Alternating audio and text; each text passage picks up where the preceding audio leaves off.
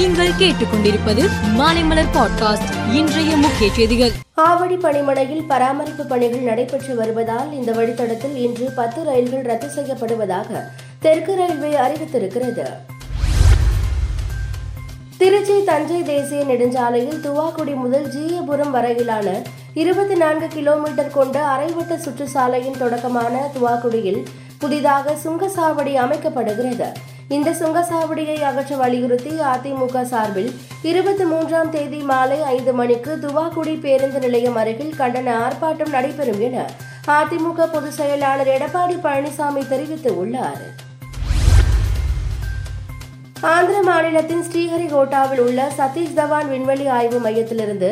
GSLV F one four rocket மூலம் இன்ட்ரா three DS செயற்கைக்கோள் இன்று மாலை ஐந்து முப்பத்து ஐந்து மணியளவில் விண்ணில் ஏவப்படுகிறது கடந்த மூன்று மாதங்களில் டெங்கு காய்ச்சல் ஏன் அதிகரித்தது என்பதை விளக்கும் அறிக்கையை தாக்கல் செய்ய டெல்லி உயர்நீதிமன்றம் டெல்லி மாநகராட்சிக்கு உத்தரவிட்டுள்ளது